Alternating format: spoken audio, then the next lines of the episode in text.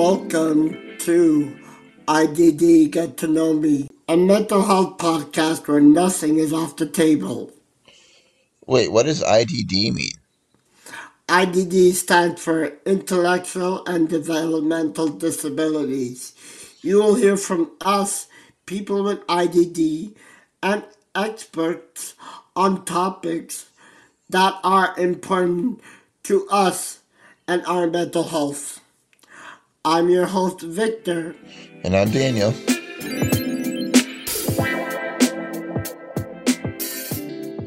On this week's episode, we're going to get to know Kerri Joffe, a lawyer at the Arch Disability Law Centre in Toronto, which is a specialty legal clinic that deals exclusively with disability rights law. Uh, uh, Carrie, it's great to meet you. Uh, first of all, how are you? Great to meet you too. Uh, I am doing really well today, and I'm super excited to be here on the podcast. So, thanks so much for inviting me. Of course, of course. You know the the work that you guys do is is so important, and we we, we try to get all aspects of um, the disability conversation uh, in on the podcast. We like to ask our guests a few questions, a few icebreaker questions. So, Kay, what is your favorite song to listen to on the radio? Oh, that's a tough one. Um, I think if I had to pick one song, it would probably be Thunderstruck by ACDC. That's an it's an oldie but a goodie, and uh, it always makes me feel really energetic and and alive.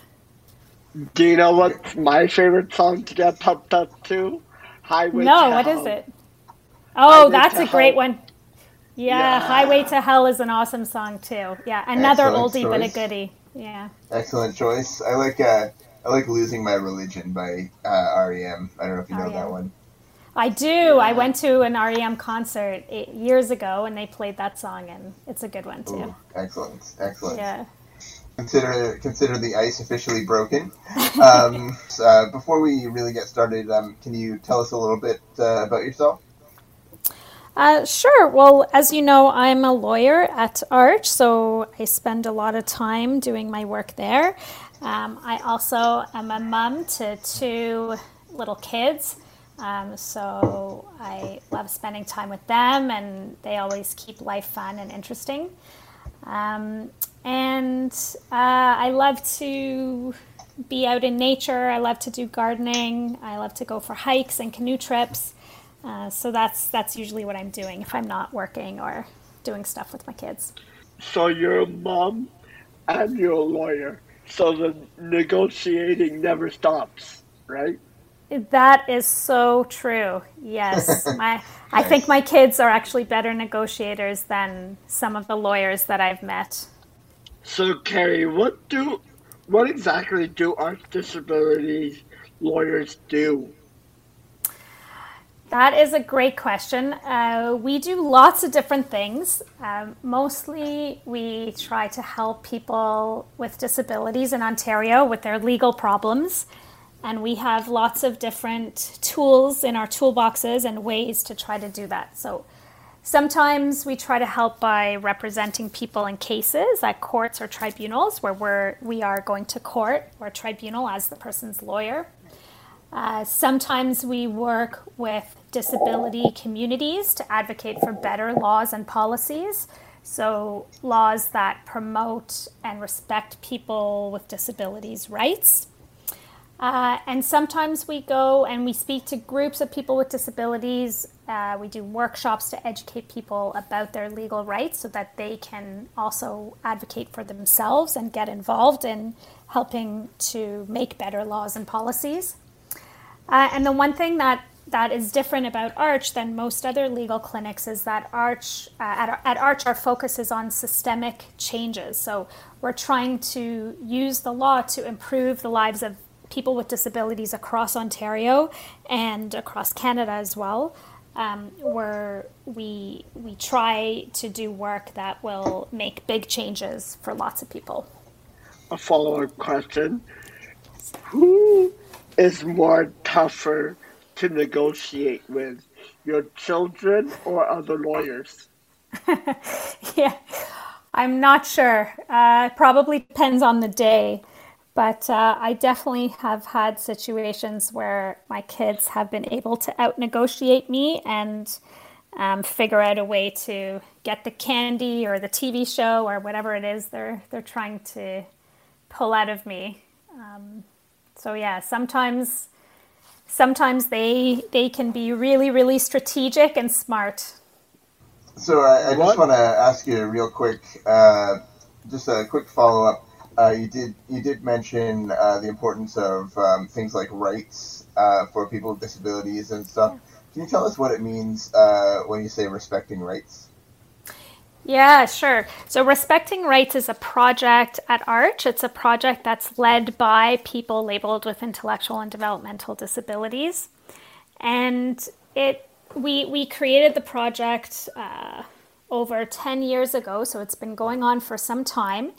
Um, and the idea is for people labeled with disabilities to create and deliver workshops for other people labeled with intellectual and developmental disabilities, um, and and to really uh, through those workshops teach people about their rights. So that's why we call the, po- the project Respecting Rights because it's a project to educate people and to try to promote the idea that people's rights should be respected. So our workshops at Respecting Rights focus focus mo- mainly on people's rights to be treated equally and not to be discriminated against. And also people's rights to make their own decisions decisions about their health or their relationships, uh, how to spend their money, and their day to day activities. And uh, Respecting Rights is also uh, actually working on a project now to design and test more accessible and effective ways of making complaints. So we um, meet with and speak to a lot of people uh, with intellectual and developmental disabilities who get developmental services from agencies across Ontario. And sometimes problems come up, and you know services aren't always um, delivered in the way that that people want, uh, or in a way that respects their rights. Um, and so our project, part of our project, is to figure out how can we make complaint mechanisms better. How can we make them more accessible so more people can use them? And more effective at actually responding to uh, the problems when they come up.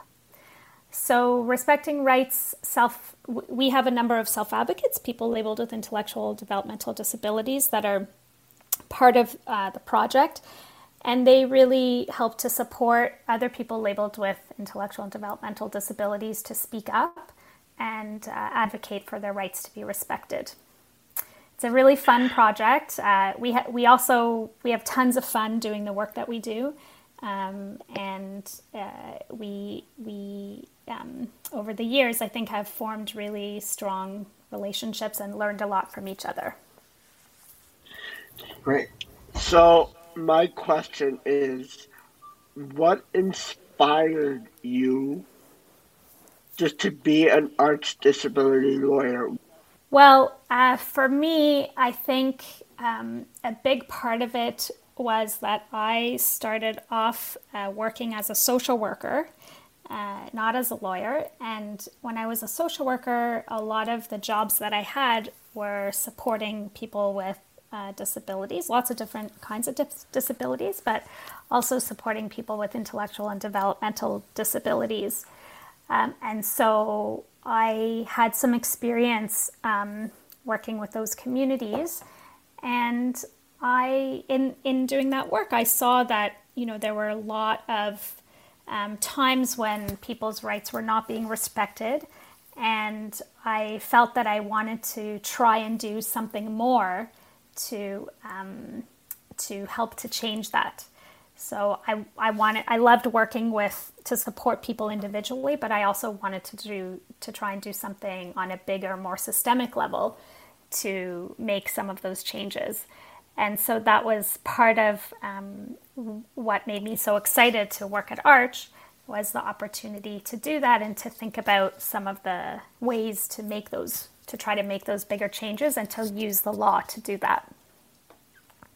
Know, it's always always important to have you know our advocacy backed up by law and you know have that have that support for our community. So it's really important. Um, can you tell us what a typical workday or work week looks like for you at Arch?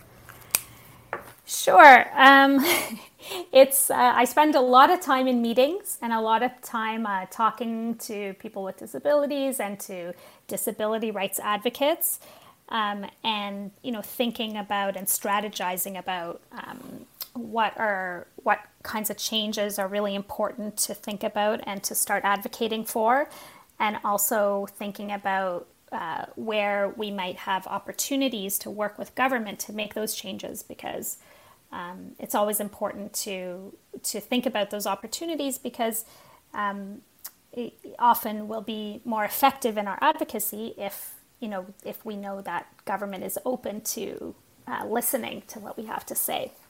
So I spend a lot of time in those kinds of meetings. And I also spend a lot of time doing legal work. So that is doing research and reading lots of laws and cases and, and uh, writing up legal arguments. Sometimes I go to court or tribunal, uh, or I do presentations for the government or for lawmakers. Um, and uh, one aspect of my work that's been really um, fun and an incredible opportunity um, has been the work that I've been able to do to present to the United Nations Committee on the Rights of Persons with Disabilities and uh, to present um, about respecting rights work at, at some other international meetings. Excellent, excellent. Um, I think w- one thing would be really interesting to know, uh, moving on from that, is what would you say are some of the current issues that exist uh, regarding the rights of people with IDD that you have to that, that you're actively dealing with on a regular basis? Yeah, wow. So that that's like a huge question because, as I'm sure both of you know from your own experiences and the work that you do, um, there are lots and lots of issues um, in the community right now. Um, in in my work, uh, and especially with respecting rights, I often talk to people who are struggling to get their voices heard by the people around them. So that could be their staff who support them, or family, or friends um, and and where people feel like you know they're trying to um, have some control over their life. They're trying to make their own decisions about their health or how to spend their money, or who they want to have relationships with, where they want to live, what they want to eat, what they want to do each day. All of these things, um, but sometimes those decisions are being controlled by other people. And I think that's actually a big part of the legacy of uh, the big institutions that we had in Ontario for a long time, those big institutions for people uh, with intellectual and developmental disabilities. Most of those have now been closed, but you know, my um, my my friend and um, and respecting rights member Peter Park always reminds me that institutionalization is not just about living in a big building where lots of people with disabilities are kept, but it's actually a mindset. So you can live in a small house in the community, but still be treated in an institutional way, uh, not as an individual who has the right to make your own decisions about your life. And that's really why Respecting Rights does the work that we do. Um, we have an amazing Respecting Rights coordinator, Sue Hutton, and we have amazing Respecting Rights self advocates. Um, and our work is really to promote this idea that people with disabilities have the right and can and should be able to make decisions and have control over their own lives. That whole issue about decision making and, and having the right to have control over your over your life is is a really, really big issue right now. Kerri, what are some barriers people with special needs face on a day to day basis that you're trying to break down those mm-hmm. barriers? Well, I think I think one one set of barriers um, that has been present for a long time, but I think came up uh, a lot during the COVID pandemic, is social isolation and people not being able to not not having um, you know the the social contacts and resources that they want and that they need to really um, do all the things that they need to do and, and live full lives. Um, so during COVID, especially, um, lots of people, as, as you know, were not able to go to the regular activities, to their programs, weren't able to go to work if they had work. And lots of people also needed support to get connected online um, because that's where most of the social connections started happening during COVID.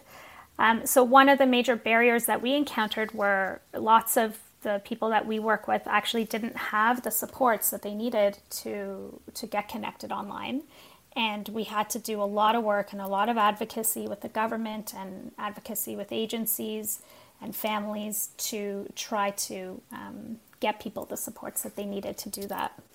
You know, that's that's also so important. Um, and you know, during during the pandemic, it is uh, it's sort of exacerbated a lot of a lot of issues uh, for yeah. our communities. And you also mentioned uh, a little bit before about um, people, you know, living in their homes but still being a little bit institutionalized uh, with things like uh, not being able to make their own decisions or not having access to the healthcare they need and things like that. Uh, can you speak to those accessibility issues a little bit more? Sure. Um, I think uh, you know part of part of uh, the issues around accessibility with decision making rights has I, has to do with having accessible information, right? So people can't make uh, good informed decisions about how they want to spend their time or or healthcare decisions or how to spend their money or or any of those kinds of decisions if they don't have uh, the information that they need to understand what are the risks and the benefits and what are the consequences of making these decisions.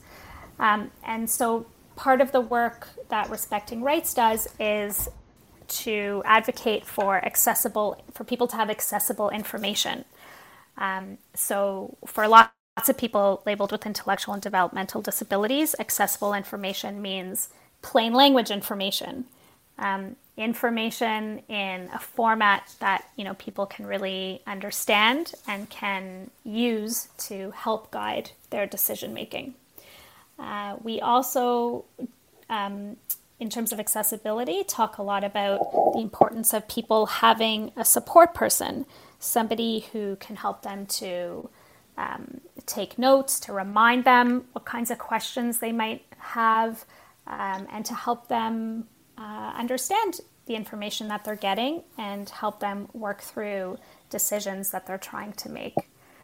Um, I think lots of people don't necessarily think of plain language and support persons as an issue of accessibility, but uh, we definitely do, and uh, we we we think that those are you know really two key um, disability accommodations that people need for for um, access to um, decision making rights.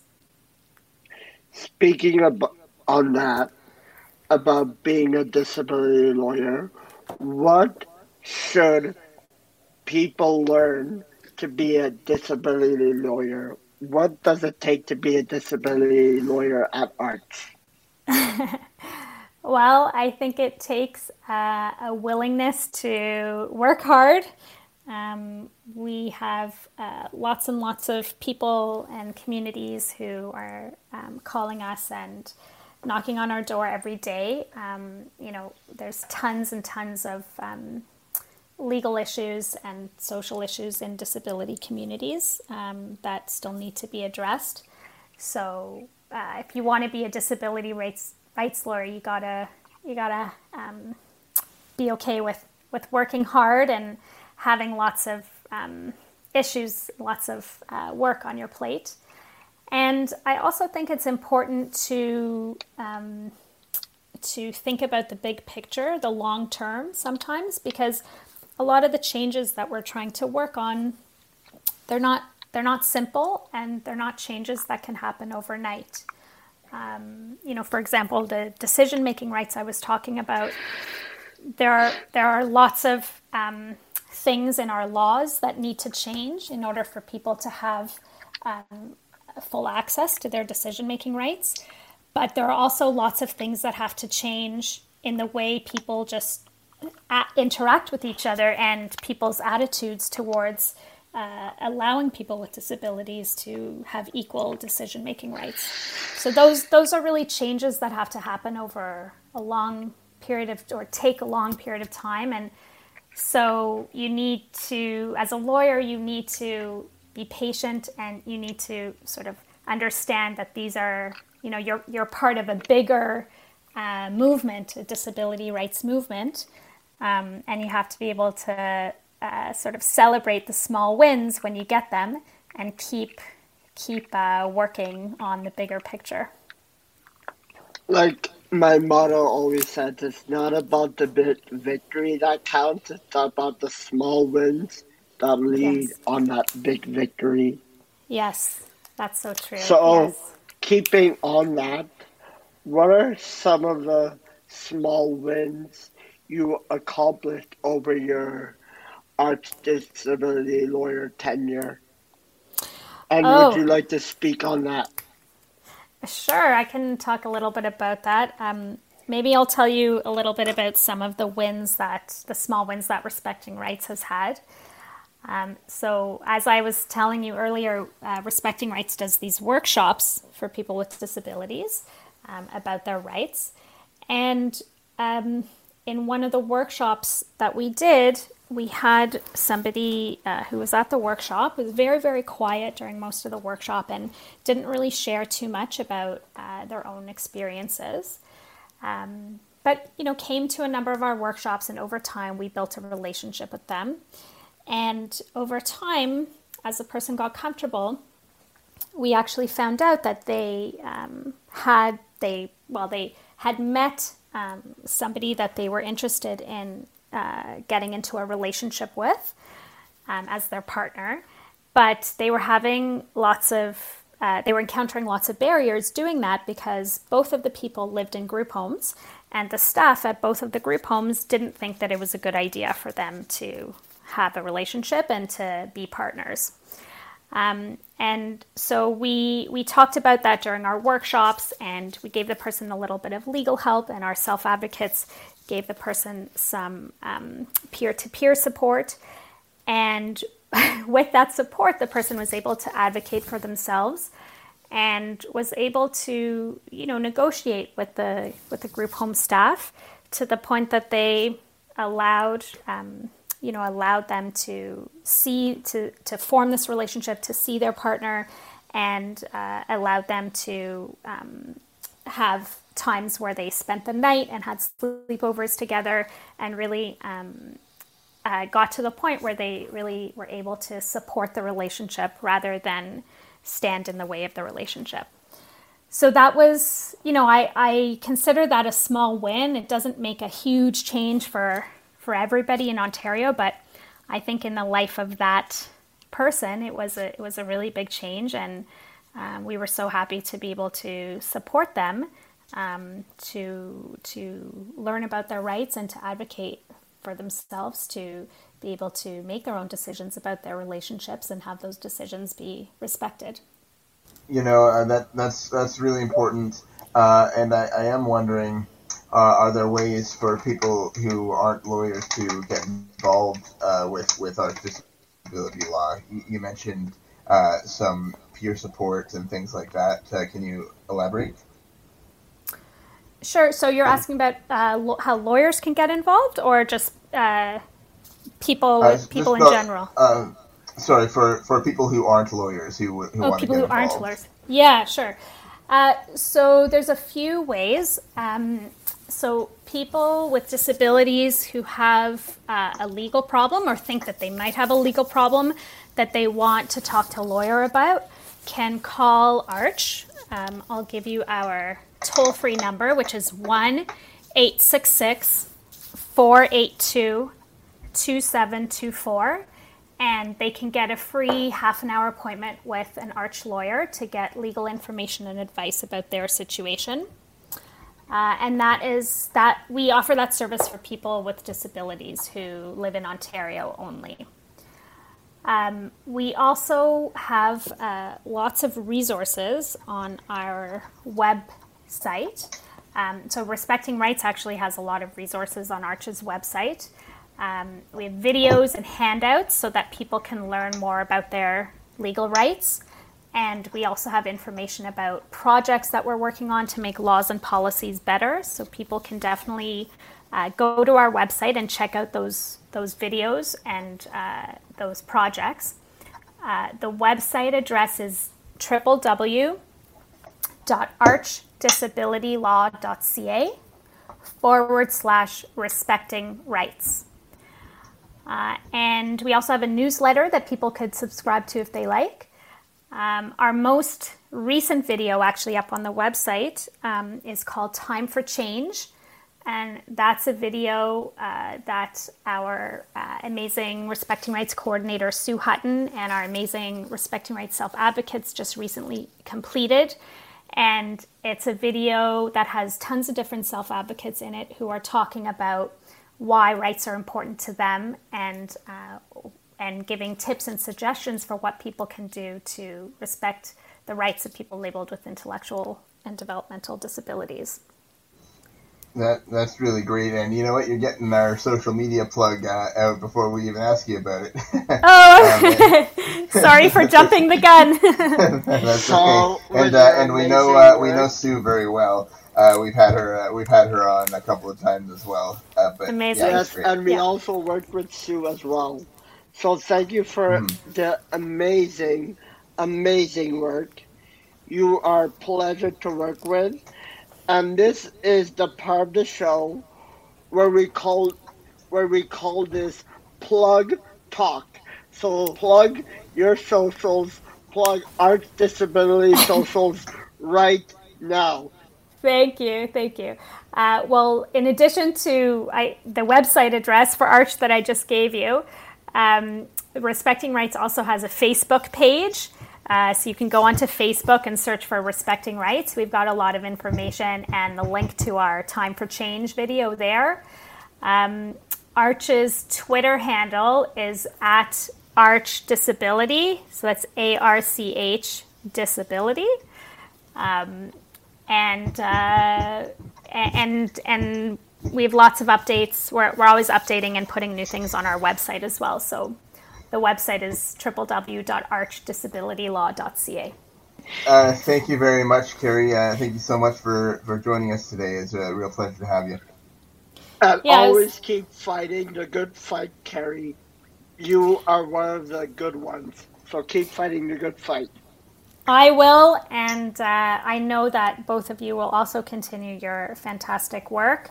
Um, you know, letting people hear about uh, disability rights advocacy and how they can get involved. So, thank you for the work that you do as well.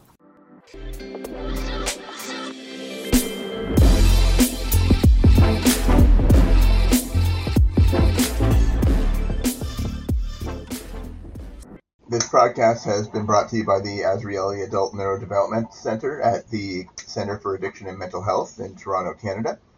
We would like to thank our producers Irfan Jiwa and Anna Yang for helping to keep us organized and for all the behind the scenes work. And of course, you for listening. Thank you very much.